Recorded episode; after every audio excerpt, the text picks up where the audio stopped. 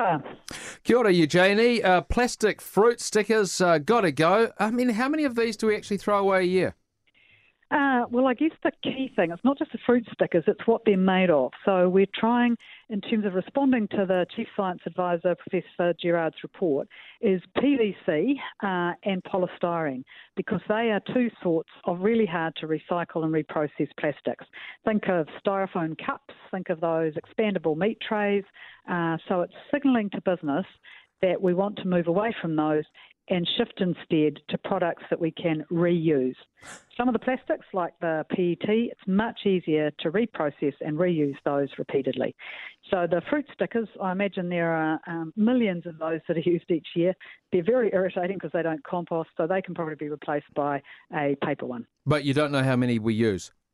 Sorry, no, because that highlights one of the problems we don't know, we don't know enough about uh, what are the, mater- the waste flows and how much waste we're generating each year. We need a much better understanding of uh, volumes of waste, where it's going, what it's created from, and that's a key part of our plan to get more data on waste so we can better manage it. Oh, I've done a guesstimate for you, Eugenie. So if if every second New Zealander eats one apple a day, then I've worked that so two and a half million apples a day. I always worry when you do maths. And um, times 365, so that's 912,500,000. That's a lot of stickers. That's just for the apples. We're not even that's not even the pears.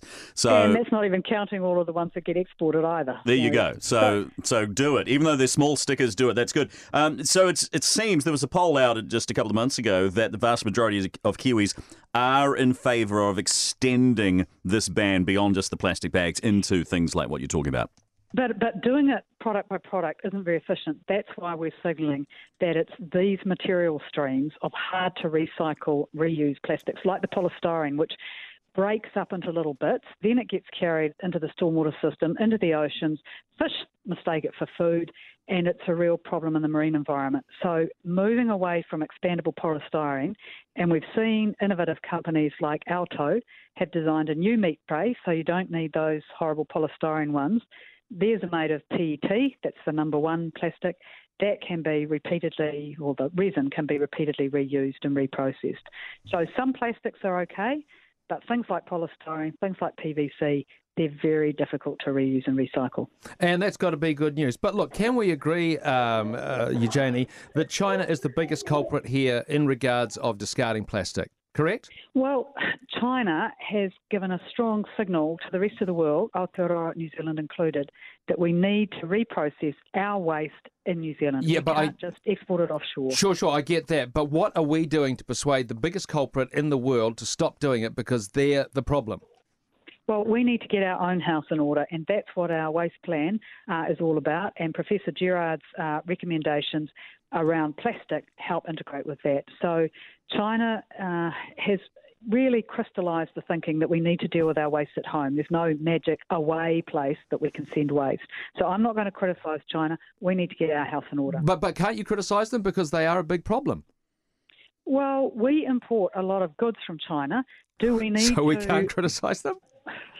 Well, I think in terms of the report, it highlighted the six R's um, rethink how we manufacture and design things, uh, refuse them if we don't need them, uh, reuse, recycle, and reduce, or reduce will be further up. So we've got to do those six R's. We've got to reduce the amount of plastic that ends up in nature, in our oceans, uh, in our streams, and in the environment. And totally. And, and, there's no point criticising China until, as you say, we get our own house in order. You, you but there be... is because they're the biggest offender. Yes, yes. But you get your house in order, and then you be the positive example. But um, but well, one other thing I wanted to say, Eugenie, is that part of what you're doing here is to try and reassure the public that you're not against all plastic, just single use.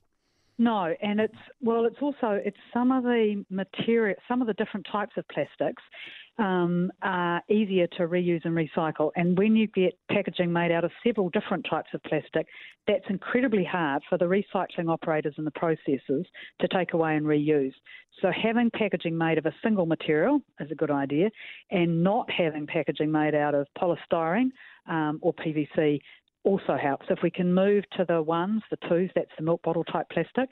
Um, we haven't got the infrastructure here in New Zealand to reprocess that at the moment, but that's what the 40 million in the Provincial Okay. Growth Fund can help do. As we let you go, have you ever used a bamboo made cotton bud and did you find it effective? Uh, no, I haven't, but there are alternatives to plastics, as we know, Excellent. reusable bags.